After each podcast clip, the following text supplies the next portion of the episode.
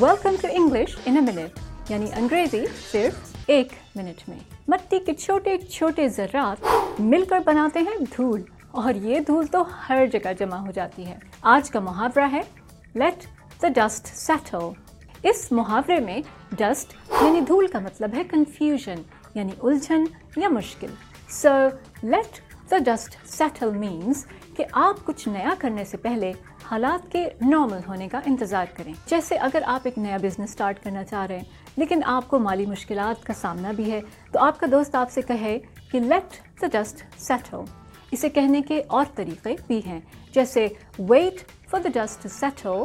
when the dust settles اور یہ بھی انگریزی ایک منٹ میں۔